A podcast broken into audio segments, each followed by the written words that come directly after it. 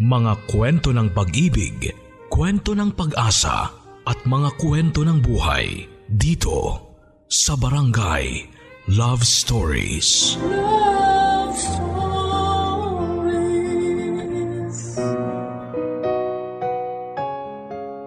May mga bagay tayong ipapaubaya dahil sa utang na loob kahit na mahalaga sa atin. Hinahayaan na lang natin na mapunta sa iba. Pero paano kung dumating ka sa puntong gusto mong bawiin ang ipinaubaya mo? Ano ang gagawin mo? Dear Papa Dudut Pangunahan ko na kaagad kayo at ang mga makakarinig nitong kwento na oo nga at nagkamali ako. Isa lang ang sigurado. Biktima din ako sa naging sitwasyon ng storyang ito. Biktima ako ng isang damdamin na hindi na kaya ng kontrolin ng isip at ang pinairal ko ay emosyon at nararamdaman ko. Hindi ko rin naman hinihingi na intindihin ako ng makakaalam ng kwento kong ito. Pero sana lang ay huwag ding mangyari sa kahit isa na makakarinig nito sa inyong programa. Itago niyo po ako sa pangalang Trina. May ilang taon na rin ang nakakalipas nang mangyari ang isang bahaging ito ng aking buhay na magpahanggang sa ngayon ay nananatiling lihim dahil napaka-sensitibo ng bagay na ito na kapag nabunyag ay masisira ang maraming buhay. Lumaki ako sa ate ko na tawagin na lang nating Greta. Siya na ang kinilala kong magulang matapos kaming iwan ng aming tatay nang mamatay ang aming ina. Sumama ang tatay namin sa ibang babae at kinalimutan na yata niyang may dalawa siyang anak na umaasa sa kanya. Kaya naman dahil sa pangyayaring yon, ay napilitan ang ate ko na tumayong ama at ina para sa akin. Sobra kaming naging malapit sa isa't isa dahil wala naman na kaming iba pang aasahan kundi ang aming mga sarili. Mabuti na lamang at nagtatrabaho na siya noong mga panahon na yon kaya may pinagkukunan kami para tustusan ang aming mga pangangailangan pati na ang aking pag-aaral. Iginapang niya ako hanggang college dahil madalas niyang sabihin sa akin na yun na lang ang maiiwan sa akin kung sakaling siya naman ang mawala. Nangako din siya sa akin na hinding hindi siya magbo-boyfriend hanggat hindi ko nasusuot ang aking toga at hawak ang aking diploma. Sobrang sakripisyo talaga ang ginawa ng ate ko. Nandun pa nga yung nagka-boyfriend ako pero hindi niya ako tinutulan dahil sabi niya kung yon ang inspirasyon ko. Okay lang basta huwag ako magpapabaya sa eskwela. Pero dahil sa hiya ko sa ate ko kahit na mahal ko ang naging boyfriend ko noon na itago na lang natin sa pangalang Philip na mas matanda sa akin ang bahagya ay nakipaghiwalay ako. Tamang desisyon na rin siguro yon dahil mas nakapag-focus ako sa pag-aaral. At pinangatawan na namin ang ate ko na walang magdonobyo hanggat hindi nakakaakyat ng stage at matapos ang kinukuha kong kurso.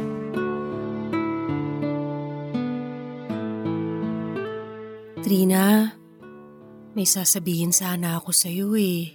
Ano yun ate? Ay hindi na, sa ibang araw na lang siguro. Sabihin mo na, ano nga yun? Eh, hindi ko alam kasi kung… Ah wala, hayaan mo na, saka na lang siguro. Ito naman oh, dali na, ano yun? Kasi… Kasi ano eh… Alam mo ate, sa totoo lang, nung isang araw pa kita napapansin na di ka okay eh. Parang may tinutago ka sa akin na di ko naman malaman kung ano. Tungkol ba sa pagiging di mo okay ang sasabihin mo? Nahihiya kasi ako eh. Ay nako, tayo na nga lang dalawa magkakahiyaan pa tayo. Paano ko magsasabi din sa'yo kung ikaw naiilang ka sa akin? Saka, kailan ka pa natutong mahiya sa akin? Nakakapanibago ha? Kasi Trina, si Philip eh. Sinong Philip? Yung ex ko? Oo, siya nga. Oh, ano naman ang meron kay Philip? Kasi… Naliligaw siya sa'yo? Hindi. Eh ano? Kami na. Oh, ano namang masama doon? Siyempre nahihiya ako kasi naging kayo tapos sinagot ko. At kami na ngayon. Sus, iisang buwan lang naman kaming naging kami noon. Ako pang nakipaghiwalay. Wala yun. Kailan pa kayo? Mga two weeks na. Sorry ah, hindi ko rin sinabi na nililigawan niya ako. Para kang ewan ate. Kahit papapuntahin mo dito yon at dito ka magpaliga, wala namang kaso sa akin yun. Para kasing sinubukan ko lang magka-boyfriend nung sinagot ko siya pero di ko naman talaga ganun kagusto yun. Thank you ha. Saan? Sa pag-intindi. Hindi ko nga maintindihan eh. Kung bakit ko siya sinagot? Kung bakit ka nagsusorry at nagpapasalamat sa akin, hindi naman kailangan.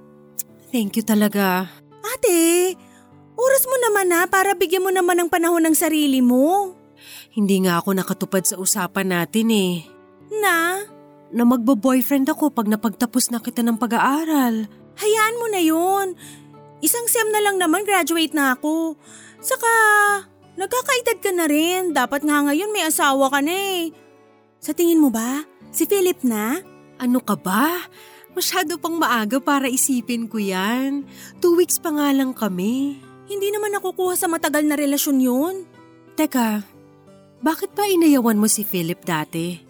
Hindi ko rin alam eh. Siguro dahil sa edad na rin. Tsaka sabi ko nga, di ba? Di ko naman talaga siya gusto. Parang nag-try lang ako na magka-boyfriend noon. Yun lang yun. Eh ngayon, may boyfriend ka ba? Ayoko na muna. Masaya naman ako eh. I'm single but happy. Ayos na yun. Oh, bakit di mo sagutin yan? Si Philip? Eh di sagutin mo na. Mamaya na lang. Sagutin mo na. Sa kwarto muna ako. Baka ayaw mong marinig ko ang mga kakornihan na sasabihin mo. Trina, thank you uli. I love you, ate! Papadudot sa totoo lang ay nagulat ako at bahagyang naapektuhan ng sabihin ng ate ko na may boyfriend na siya. Una dahil nangako kami sa isa't isa na wala munang magnonobyo hanggat hindi ako tapos at pangalawa dahil ang naging boyfriend pa niya ay ang lalaking minsang kong minahal. Nagpanggap na lamang ako na baliwala sa akin ang lahat ng pinagsamahan namin ni Philip. Pinalabas ko na hindi ko naman talaga gusto ang lalaking minsang naging kami na siyang karelasyon ng ate ko noong mga panahong yon. Parang gustong tumulo ng luha ko pero nakita ko ang saya sa mga mata ng ate ko kaya wala akong karapatan para pigilin ang kasiyahang nararamdaman niya habang binabalita niya sa akin na may boyfriend na siya. Isa pa sa lahat ng sakripisyo ng ate ko ay panahon naman niya para maging masaya. Parang gustong pumutok ng dibdib ko papadudot. Hindi ko maipaliwanag ang nararamdaman ko. Pero isa lang ang malinaw sa akin noong mga panahon na yon, mahabang panahon na nagtiis ang ate ko para sa akin. Siguro naman ay panahon ko naman para ako ang magbigay. Isa pa ay iniisip ko na lamang na mag-boyfriend pa lamang sila pupwedeng hindi sila magkatuluyan. Medyo makasarili ba ang dating? Pero yon ang isa sa mga pumasok sa isipan ko na pinilit kong burahin. Kaya dahil sa nangyari ay ibinuhos ko na lamang ang panahon ko sa pag-aaral at umasa ako na makakakita rin ako ng lalaking para sa akin. Hanggang sa dumating ang araw ng pagtatapos ko. Araw na hindi lang ako ang naghintay kundi pati na rin ang ate ko. Pero hindi ko inaasahan na sa mismong araw ng graduation ko ay masosorpresa ako. Hindi dahil sa isang regalo, kung hindi dahil sa mga nalaman ko.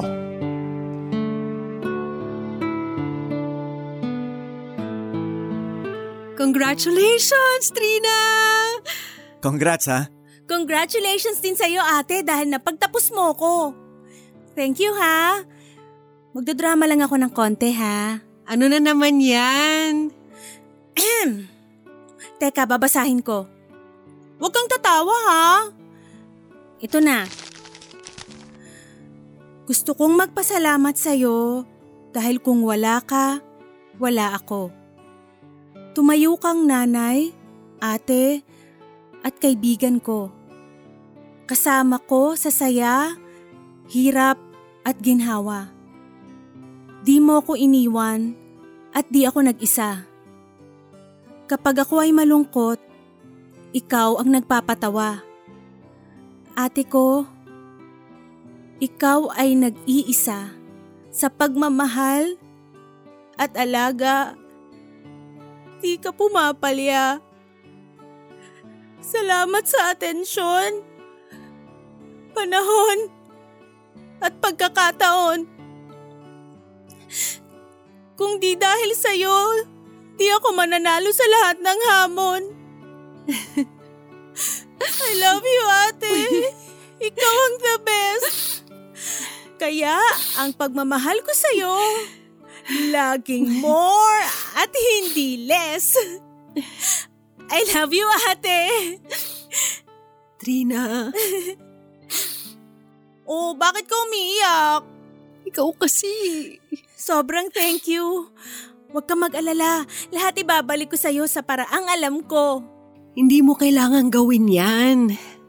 Makita lang kitang masaya at okay ka, masaya na ako. Kontento na ako. Payakap nga. mm, Ang drama niyo namang mag-ate. Hoy, Philip, umayos ka ha. Huwag mo sasaktan ang ate ko. Kapag yan, pinaiyak mo. Ako ang uupak sa'yo. Baka gusto mong lumipat yung Adam's apple mo dyan sa noo mo. Ang brutal mo naman. Kulang pa yun sa'yo kapag niloko mo ang ate ko. Kaya ngayon pa lang, binabalaan na kita. Nako Trina, hindi mo na kailangan gawin yon dahil ako na mismo ang gagawa ng mga sinasabi mo sa oras na lokohin niya ako. Hindi niyo magagawa sa akin yon. At bakit? Dahil wala naman ako balak lokohin ng ate mo. Ah, maiba pala ako. Greta, sabihin mo na. Ha? Sabihin mo na. Ano yun ate? May sasabihin kasi ang ate mo tungkol sa... Ako na. Ano na naman yun ate? Kasi... Kasi... Yan na naman tayo eh. Diretsuhin mo na. Graduate ka naman na, di ba? Sabi ko dati, pagka-graduate mo at ready ka na para maghanap ng trabaho, doon pa lang ako magbo-boyfriend. Eh pero dumating na kasi tong lalaking to eh. Eh ano naman? Okay na naman na, di ba? Kasi... Ay. Kasi Trina, ang totoo niyan, gusto na namin magpakasal ng ate mo. Kaya lang nahihiya raw siyang sabihin sa'yo. Baka raw kasi isipin mo, hinintay ka lang talaga niya makagraduate.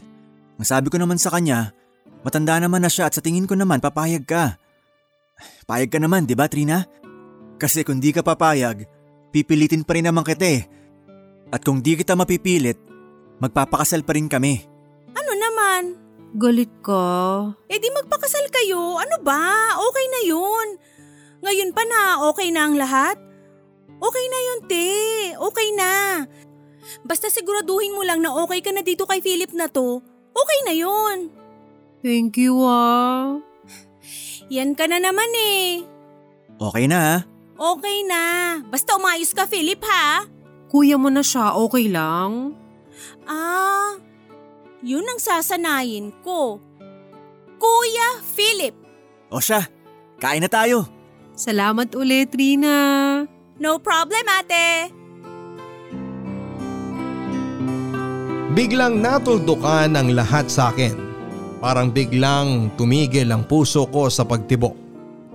Nawala lahat ng pag-asa ko na pwede uli kaming maging ni Philip.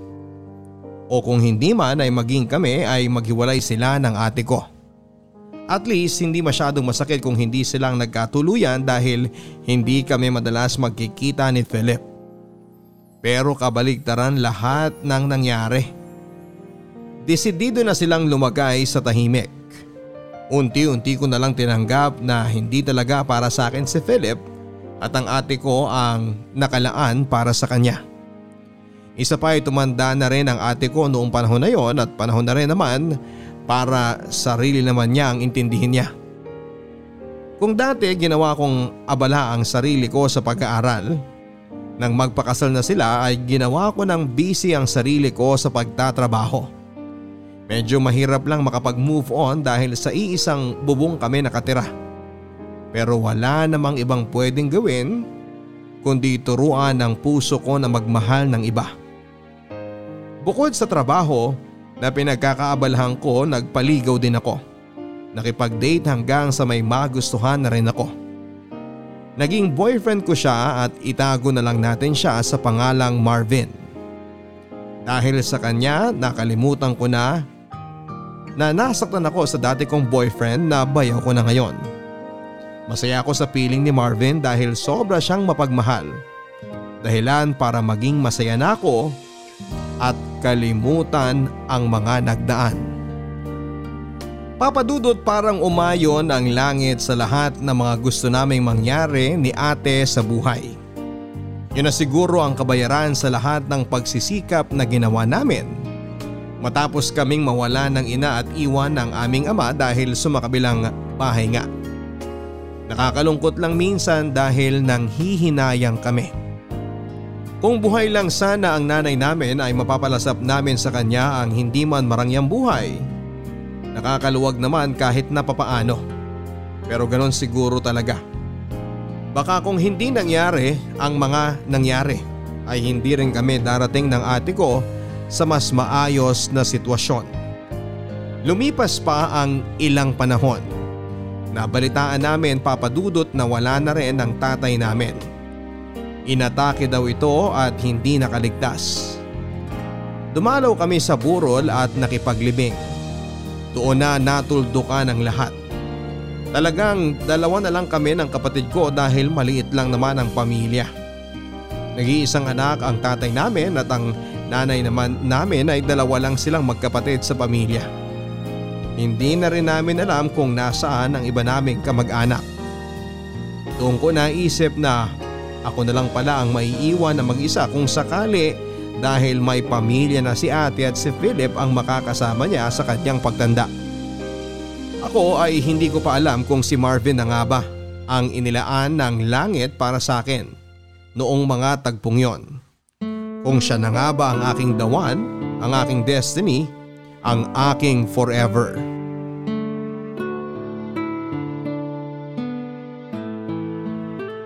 Bukas na kaya tayo mag-check out. Dito na lang tayo magpalipas ng magdamag. Wala naman pasok bukas eh. Okay lang naman sa akin. Kailangan ko lang magpaalam sa ate ko na di ako uuwi. Ano ba yan? Ano ka, high school? Ano ka ba? Iisang bahay lang inuuwian namin, no?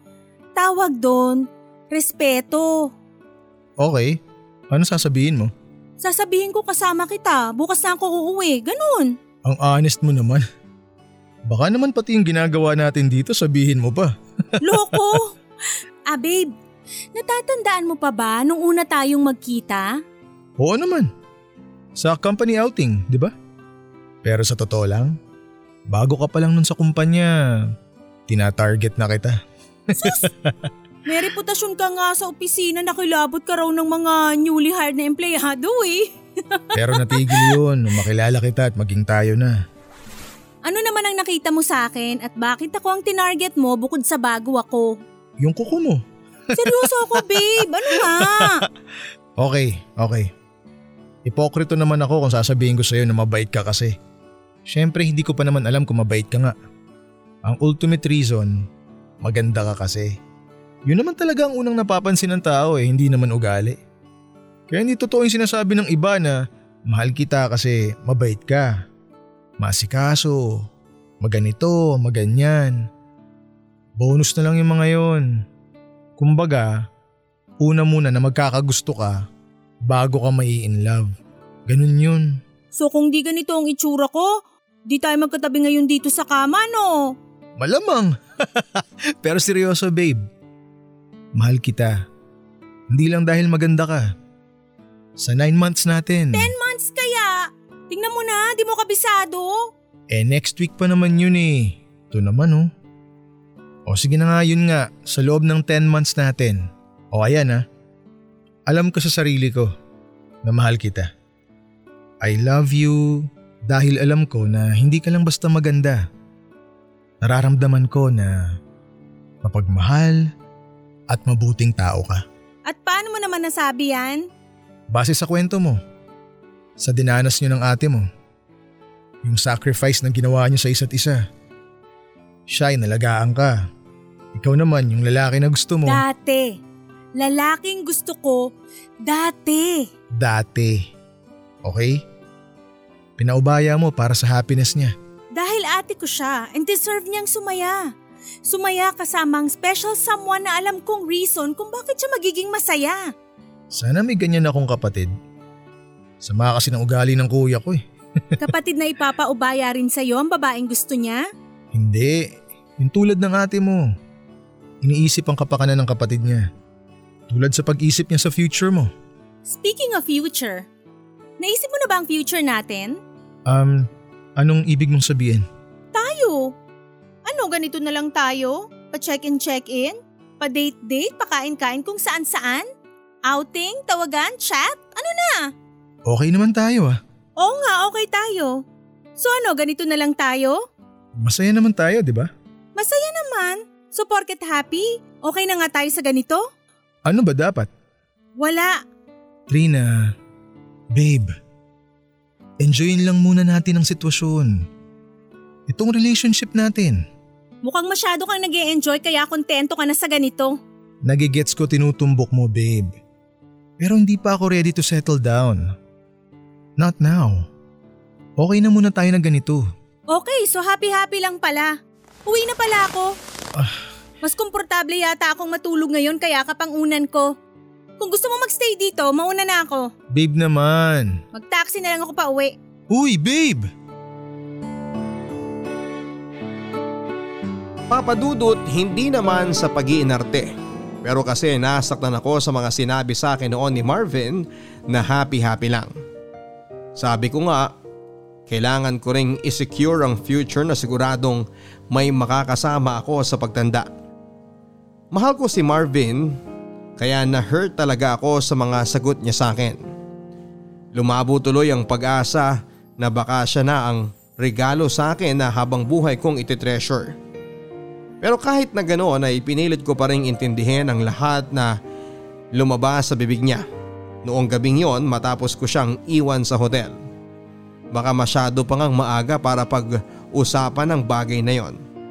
Baka hindi pa talaga sapat ang 10 months para mapagkwentuhan namin ang future. Baka may hinahanap pa siya sa akin na hindi ko pa nagagawa sa kanya na magpapadecide sa kanya para i-discuss namin ang mga plano sa kinabukasan. Naging okay pa rin naman kami papadudot at pinilit kong huwag maapektuhan. Okay naman kasi talaga si Marvin, hindi pa nga lang siguro talaga ready. Same setup, happy lang. Kung sa bagay yun naman ang mahalaga, masaya kayong dalawa. Siguro ay takot lang talaga akong mag-isa. Pwedeng baka naiinggit din ako kay ate kasi may Philip na siya. Maling mainggit pero kahit naman siguro sino naghahanap ng makakasama hanggang kumulubot ang balat hindi ba? Sa madaling salita ay tuloy ang ligaya sa pagsasama namin ni Marvin. Ligaya na dahan-dahang nauwi sa lungkot.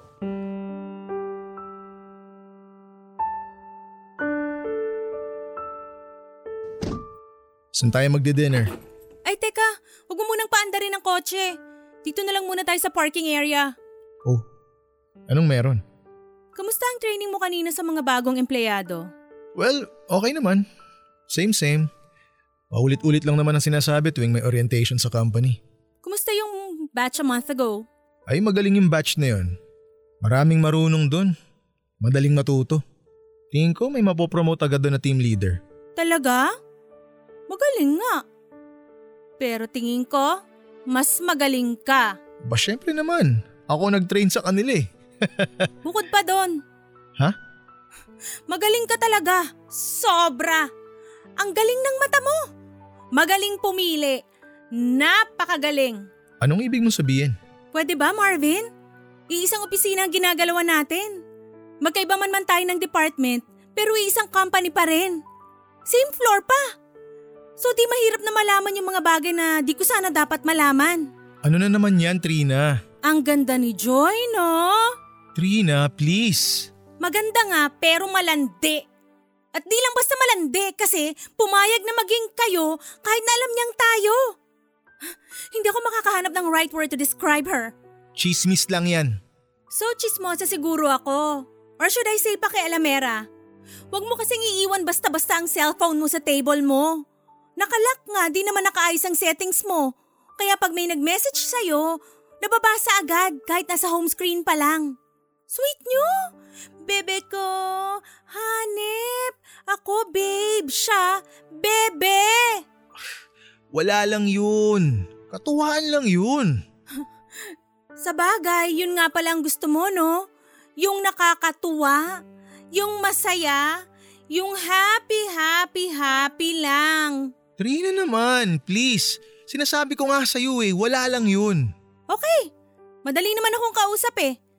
Kung wala lang yun, edi wala na lang din tayo. Ganon kasimple. Ha? Ano to, nakikipag-break ka sa akin? Hindi nakikipag dahil break na tayo bago pa man ako sumakay dito sa kotse mo.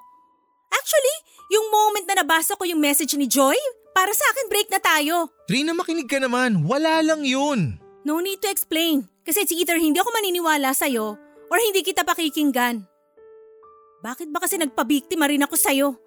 At least consistent ka sa reputation mo. Newbie killer. Doon ka na sa joy mo, sa bago mo. Ay wait, since mahilig ka sa bago, may bago akong ibibigay sa'yo. Never ko pa to nabigay sa'yo eh. Trina, pag-usapan natin to, please. Bago yan!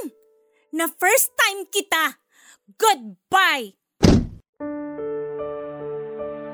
Papadudot first time kong nakasampal ng isang lalaki. Pero tingin ko ay mas masakit pa rin ang naramdaman ko ng mga sandaling yon. Ang hapdi rin ng mata ko dahil pinipigilan kong maiyak. Napakasama ng loob ko papadudot dahil hindi ko akalain na sa kabila ng mga ibinigay kong atensyon. Panahon, pagmamahal. At kahit sarili ko ay ibinigay ko kay Marvin ay nabaliwala pa rin. Hindi ko na kinumpronta si Joy dahil ayaw ko nang lumaki pa ang gulo. Ayaw ko rin magmukhang patay na patay kay Marvin at ipaglalabang ko pa siya. Sapat na siguro na alam kong gusto lang niyang masaya kapag nasa relasyon. Walang plano sa karelasyon at talagang mahilig sa bagong mukha. Papadudod hindi ko alam kung dahil ba sa hiya kung bakit nagpalipat si Marvin ng ibang site. Pabor na rin naman sa akin dahil mas makakapag-focus ako lalo sa trabaho na walang inaalala na makikita ko ang lalaking nanakit sa akin. Si Joy naman ay nag-resign. So nasabi ko na lamang na winner pa rin ako. Nakalis ako sa lalaking hindi ko deserve at umalis ang naging dahilan kung bakit kami nagkahiwalay ng ex ko. At sa ganong tagpo papadudod ay wala akong ibang tinakbuhan kundi ang ate ko. Ikinuwento ko ang lahat sa kanya. Inilabas ko ang lahat ng sama ng loob ko para akong bata na humahagulhol. Ramdam na ramdam ko naman ang mahigpit at mainit na yakap ni ate habang hinihimas ang ulo ko. Hindi man ako sinuwerte sa naging boyfriend ko ay may ate naman ako na lagi nandyan at sigurado ako na kahit ano ang mangyari ay lagi siyang handang dumamay sa akin. Papadudot matapos nga naming magkahiwalay ni Marvin ay hindi na muna ako pumasok pa sa kahit na anong relasyon. May ilang mga nagpaparamdam pero hindi ko talaga ine-entertain, trabaho muna. Ine-enjoy ko muna ang buhay ng isang single matapos ang halos isang taong relationship. Okay rin naman kaso ang single ay walang inaalala. Walang nagbabawal, walang sama ng loob, walang selos, kumbaga ay chill lang. Maayos na sana ang takbo ng aming pamumuhay papadudot. Magaan at kung minsan ay sobra pa ang kinikita ko at ang pamilya ni Ate Greta hanggang sa mawala ng trabaho si Philip dahil nagtanggalan sa kanilang opisina at napabilang siya sa mga natanggal. Hindi naman nakapagtrabaho kaagad dahil sa pride na ayaw kumuha ng trabaho na mas mababa muna ang posisyon kumpara sa dating niyang trabaho. At dahil ako ang nakakaluwag noon, ako muna ang tumulong sa pamilya ng ate ko. Nasabi ko na lamang na panahon ko naman para ibalik ang kung anuman ang naibigay sa akin ni Ate Greta hanggang isang araw ay kinausap ako ng ate ko. Trina, alam ko ayaw mo ng paligoy-ligoy na usapan. Pwede ba tayo mag-usap? Oo naman. Tungkol saan ate? Kita mo naman ang sitwasyon ngayon dito sa bahay. Ayoko naman na halos lahat ng gastos dito pati na ang gamit ng anak namin ni Philip sa iyo kuya Asa. Sa totoo lang, nahihiya na ako eh. Ayos lang naman ah. Hanggat kaya, sige lang. Makakahanap din siguro ng bagong trabaho si Kuya Philip. Pero paano kapag natagalan? Apat na bibig tayong kumakain dito pero isa lang ang kumakayod. Ayos lang naman ate, kaya pa. Saka dito man lang makabawi ako sa lahat ng ginawa mo sa akin. Hindi mo naman yun obligasyon eh. At saka hindi mo naman kailangan gawing responsibilidad ang pamilya natin. O sige, anong sasabihin mo sa akin? Parang ganun din eh. Dami pang pasakali eh. Nagbabala kasi ako mag-abroad. At least ako mas mabilis ako makakahanap ng trabaho. Ang totoo nga niyan, hindi alam ni Philip na nag apply na ako sa mga agency. Pumayag naman kaya yun na umalis ka. Wala siyang magagawa, kailangan niyang pumayag. Para sa amin din naman ang gagawin ko eh, lalo na sa anak namin. Paano si Junior? Yun na nga eh, three years old naman na siya. Pwede nang pagsabihan, makakaintindi na, hindi na masyadong mahirap alagaan. Eh, yun nga sanang ipapakiusap ko sa'yo. Nabantayan si Junior? Pati si Philip. Kapag natuloy sana ako na mag-abroad, ikaw na muna sanang bahala sa mag-ama ko, pwede ba? Hindi mo na kailangan pang sabihin sa akin yan, ate. Isang bubong lang ang inuuwian natin. At ako mismo ang uumbag dyan sa asawa mo sa oras na may mabalitaan ako na di okay. Tungkol naman kay Junior, wala kang dapat alalahanin dahil malapit naman sa akin yung bata. Ang problema lang natin kung paano kukumbinsin yung asawa mo na payagan kang umalis. Saka ko na yun po problemahin. Ang mahalaga, okay sa'yo. Para kahit malayo ako, panatag naman ang loob ko na okay ang mag-ama ko. Trina, may naririnig ako na malapit na babae kay Philip. Ikaw na bahalang rumespak para sa akin ha. Sagot ko na yon ate. Sigurado ka na ba? Kaya pa naman ang kinikita ko ang gastos dito sa bahay eh. Nakapagdesisyon na ako. Itutuloy ko na to. Hmm. Sige. Naiintindihan ko naman eh. Mukhang seryosong usapan ah. Philip? Ah, may tumawag pala kanina. Agency daw, hinahanap ka. Ano yun? Anong sabi? Pinapupunta ka bukas ng umaga at dalil mo raw yung nasa checklist na binigay sa'yo. Ano nga yun? Trina, ito na yun. Ang alin? Greta, mukhang may di ako alam ah. Huwag ka magagalit, Philip. Pero di ba nag-usap na tayo tungkol sa plano ko? Itutuloy mo pa rin pala? Aalis ka? Kailangan eh. eh paano kami ng anak mo? Ayoko mang himasok sa inyo ha. Pero Kuya Philip, para sa inyo rin tong gagawin ni ate. Bawas pride at ego muna sana tayo. Hindi ko alam. Mag-usap na lang ulit tayo mamaya, Greta. Yosin lang ako sa labas. Philip! Mamaya na tayo mag-usap. Tina! Tutulungan kita ate. Pride lang yun. Madadaan yan sa usapan.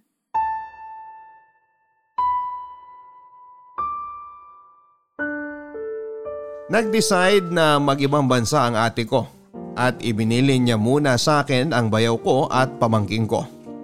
Lalo na si Philip dahil may bisyo pala ang lalaking yon na pambababae. Nasabi ko tuloy sa sarili ko na swerte pa pala ako dahil hindi siya ang nakatuluyan ko.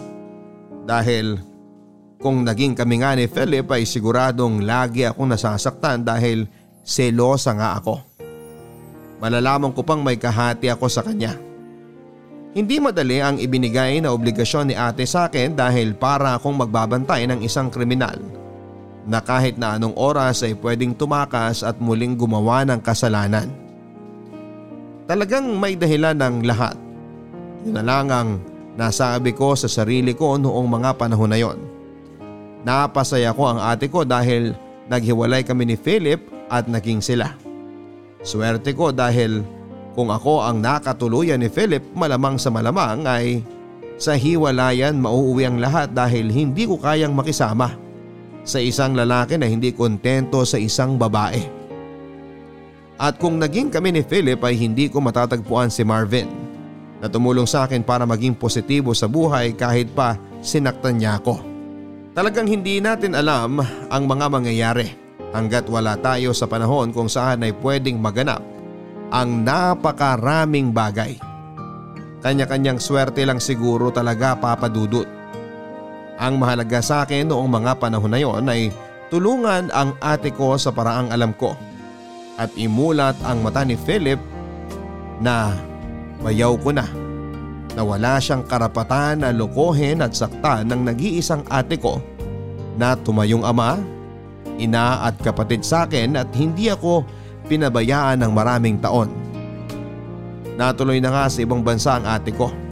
Dalawang taon ang naging kontrata niya bilang caregiver. Sinugalan niya ang trabaho kahit mahirap dahil kahit ano ang gawin niya ay hindi niya kikitain sa Pilipinas ang perang kikitain niya sa ibang bansa. Samantalang ako ay kumuha ako ng yaya na ako ang nagbabayad.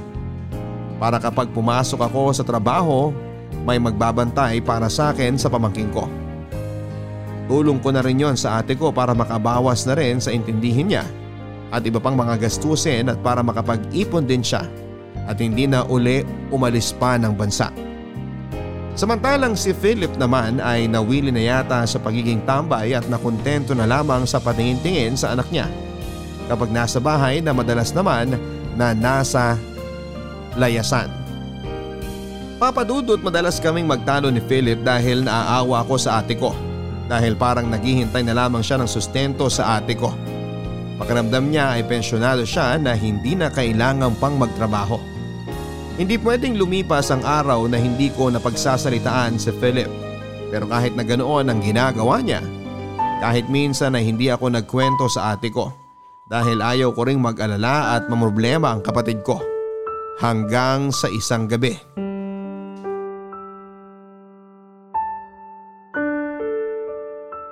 Trina, nagpadala na ba ang ate mo? Oo, bakit?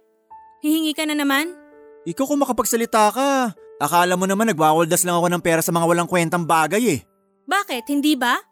Naku Philip, wag ko lang mabalitaan na totoo na may iba kang babae.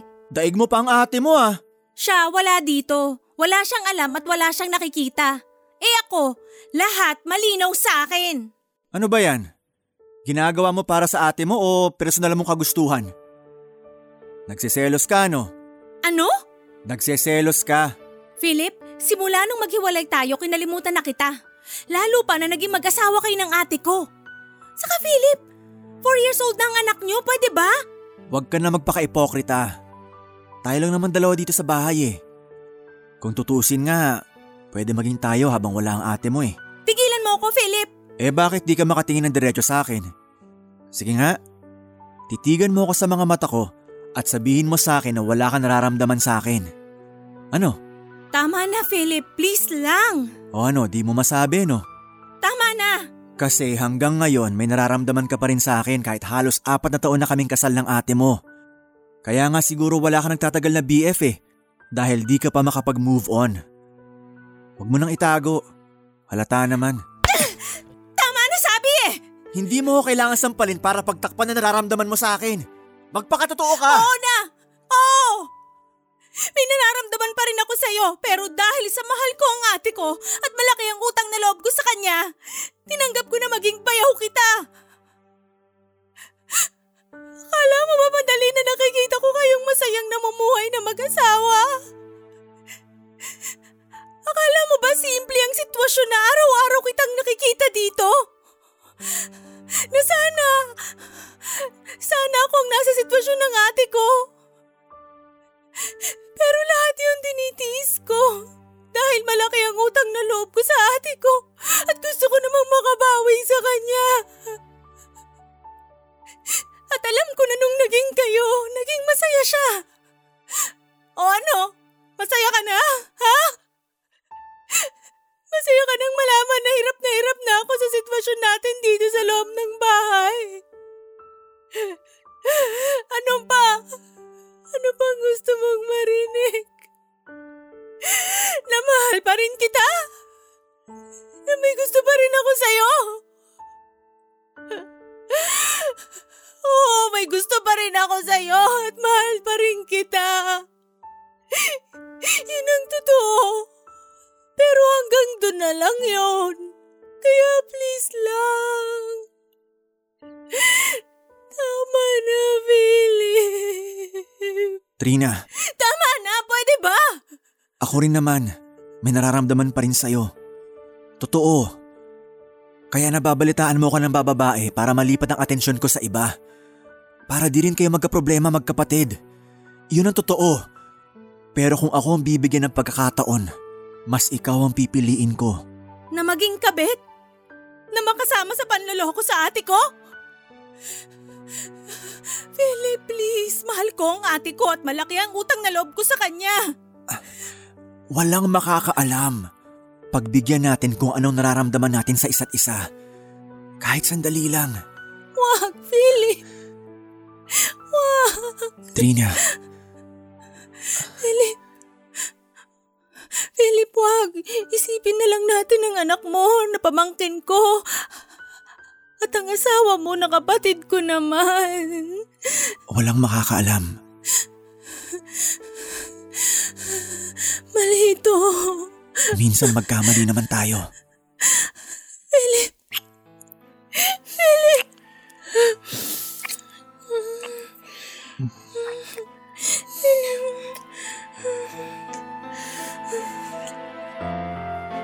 Papadudot hindi ko maintindihan kung ano ba ang pumasok sa utak ko noong mga panahong yon.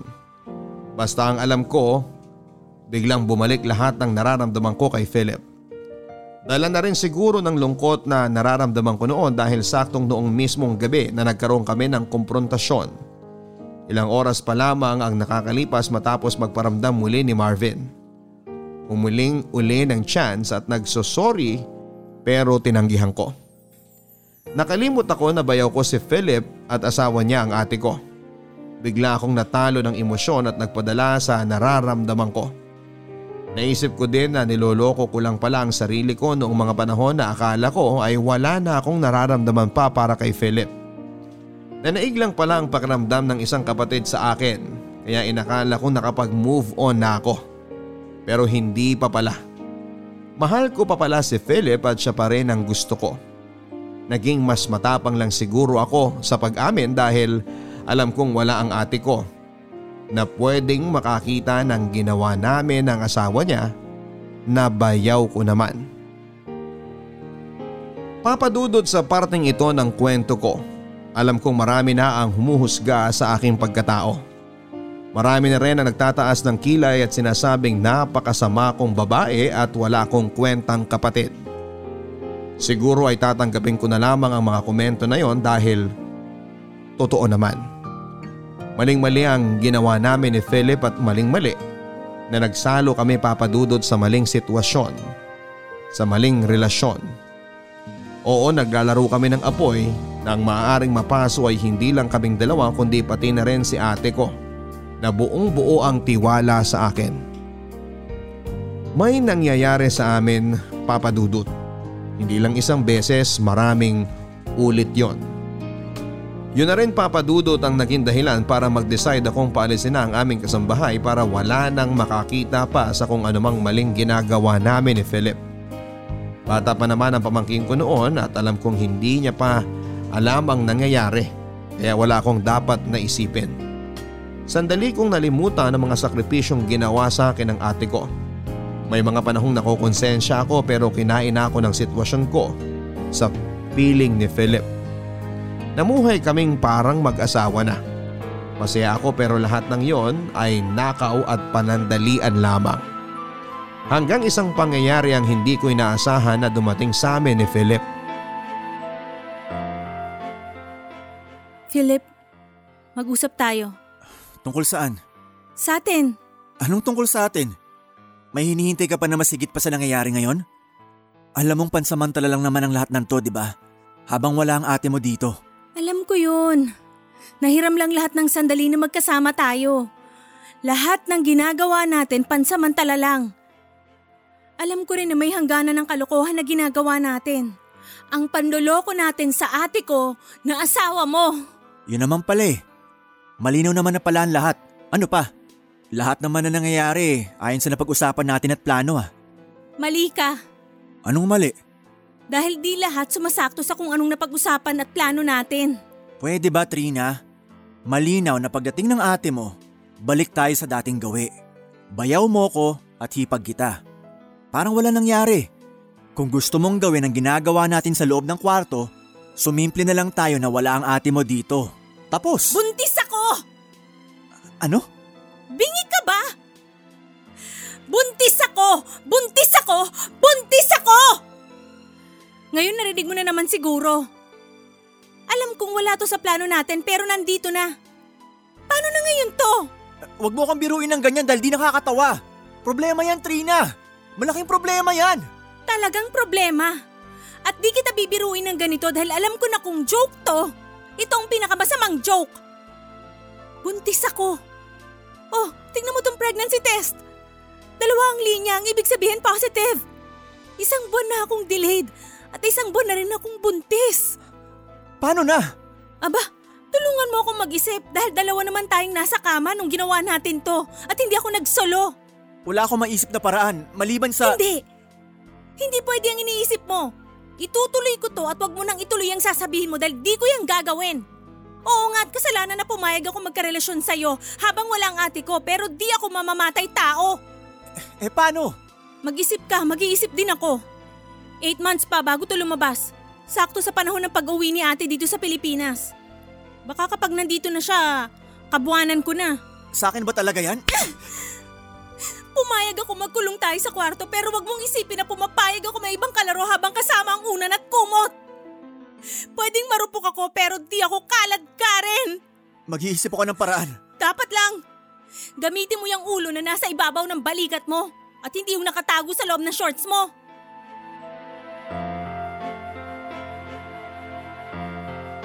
Nabuntis ako at alam kong si Philip ang ama dahil siya lang naman ang gumagalaw sa akin.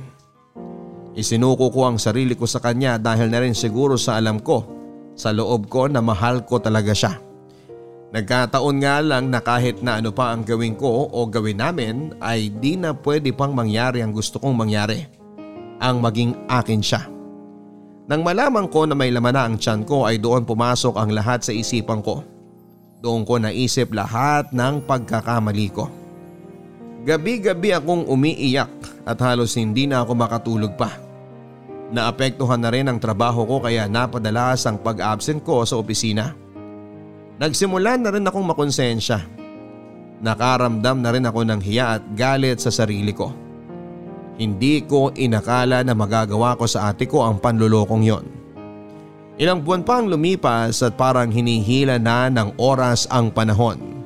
Habang lumalaki ang tiyan ko, papalapit naman ang papalapit ang araw ng pag-uwi ni Ate Greta sa Pilipinas.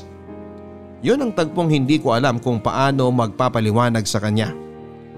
Yon ang tagpong hindi ko alam kung paano ko haharapin ang taong halos ibinigay na ang buhay para sa akin. Pero nangyari na ang pagkakamali. Nakagawa na kami ng kasalanan. Si Philip naman ay wala akong tibay na aasahan. Isa pa ayaw ko namang masira ang kanilang pamilya lalo na ang buhay ng pamangking ko. At dumating na nga ang araw na kinakatakutan namin ni Philip, lalo na ako. Ang pagdating ni Ate Greta.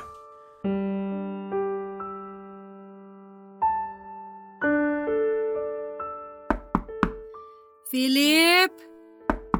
Trina! Trina! Philip! Trina! Greta! Wow! Surprise na surprise ka! Sabi ko na nga ba magugulat ka eh. Bakit di ka man na nagpasabi na ngayon ang dating mo? A- akala ko next week pa. Eh di hindi ka na sorpresa. Payakap nga. Mm, tsaka pakis. Mm, namiss kita. Si Junior. Ah, tulog. Sa kwarto. Eh, bakit parang ayaw mo ko papasukin? Ah, tara, tara. Pasok, pasok. Akin na yung mga gamit mo. Nasurpresa ka din, no? Kumusta? Ah, kunin ko lang yung iba mo pang gamit sa labas, ha? Kumusta ka, Trina? Oh, buntis ka? Oo ate.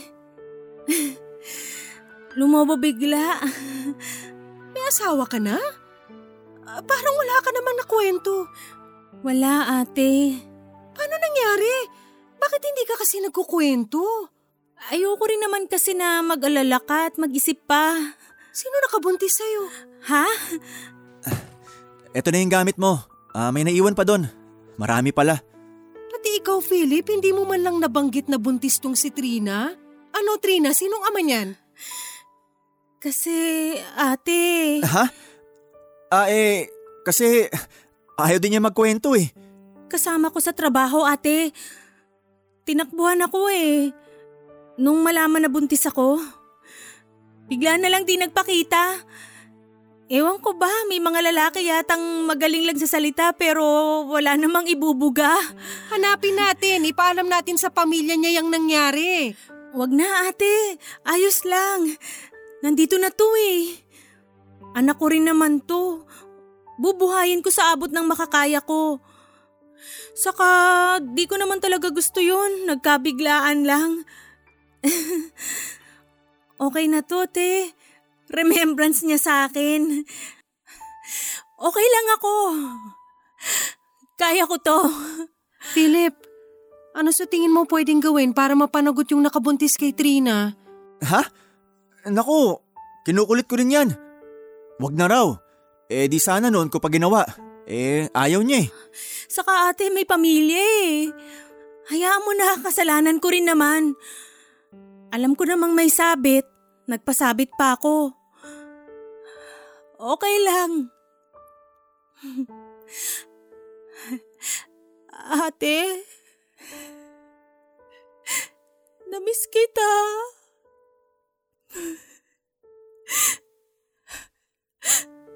Sorry ha. Saan? Kasi naging marupok ako eh. Tingnan mo. Lalaki ang anak ko na walang ama. Nandito naman kami ng Kuya Philip mo eh. Tutulungan ka namin. Di ba, Philip? Ha? Oo! Oo naman! Ate, mahal na mahal kita. Ano ba yan? Kararating ko lang iyakan na. Basta ang mahalaga, bubuhayin natin ang batang yan at may kalaro na si Junior. Hmm, tahan na. Magiging okay rin ang lahat. Ngayon na nandito na ako, ako na uli ang bahala sa'yo. Eh, maiba ako. Good boy ba tong kuya mo habang wala ako? Naman! Bantay sarado ako dyan kay Trina. Daig pa ang pulis at gwardya. Bantay sarado ka nga, hindi mo naman binantayan ng kapatid ko. O siya basta, may bagong darating na miyembro ng pamilya kaya dapat lahat tayo masaya! Papadudot inako ko ang lahat. Ako na ang nag-isip ng dahilan at swerte ni Philip dahil para kaming tinda sa palengke ng ate ko na pinakyaw niya. Swerte siya dahil isa lang ang pinanagutan niya kahit dalawa sana kaming may obligasyon siya. Pero ayos na rin yon na ako ang nagsakripisyo sa pagkakamali at kasalanan naming dalawa yon. Hindi ko kayang makitang nasasaktan ng ate ko lalo na at kung ako ang magiging dahilan nun. Pinalabas ko na lamang na nabuntis ako at tinakbuhan. Pinaniwalaan yon ni ate Greta at napakasama ng loob ko. Pero wala akong karapatan dahil ang lahat ay nagsimula sa mali. Mali na nakipaghiwalay ako kay Philip kahit pa mahal na mahal ko siya noon. Mali na naging marupok ako at nagpatalo sa nararamdaman ko. Mali na hindi ko inisip na ang lalaking minsan kong nakasama sa kama ay asawa ng ate ko. Mali na lalaki ang anak ko na walang kinikilalang ama. Kung merong mang tama, yon ay tinuloy ko ang ipinagbubuntis ko, ang anak namin ni Philip. Naawa ko sa ate ko dahil wala siyang alam na habang nagpapakahirap siya ay niloloko namin siya. Naawa ako kay Philip dahil isa siyang lalaki na hindi ginamit ang pagkalalaki niya. At naawa ako sa sarili ko dahil lang hina ko. Hindi ko na ipaglaban ang nararamdaman ko at noong ipinaglalaban ko ay sa maling parang ko nagawa. Lahat ng nangyari sa amin ni Philip ay para lang laro na may katapusan. Parang karera na may finish line. At ang lahat ng nangyari sa amin ay pawang hiram lang na panahon at pagkakataon. Sa ate ko ay hindi man lang ako nakahingi ng sorry. Kahit na hindi niya alam na ako itong sumulat sa inyo, ate salamat sa lahat at sorry. Sa anak ko, papalakihin kita sa abot ng aking makakaya. Nakakatawa na nakakaiyak. Ang bayaw ko ang ama ng anak ko at ang anak ko ay kapatid sa ama ng pamangking ko. Ang gulo. Sana'y dumating din ang araw na umayos ang lahat sa buhay ko sa kabila ng lahat ng pagkakamaling nangyari sa akin. Hanggang dito na lamang po ang aking kwento papadudot at maraming maraming salamat. Ang inyong kapuso at kabarangay forever, Trina. Mga kwento ng pag-ibig, kwento ng pag-asa at mga kwento ng buhay dito sa Barangay Love Stories. Love Stories.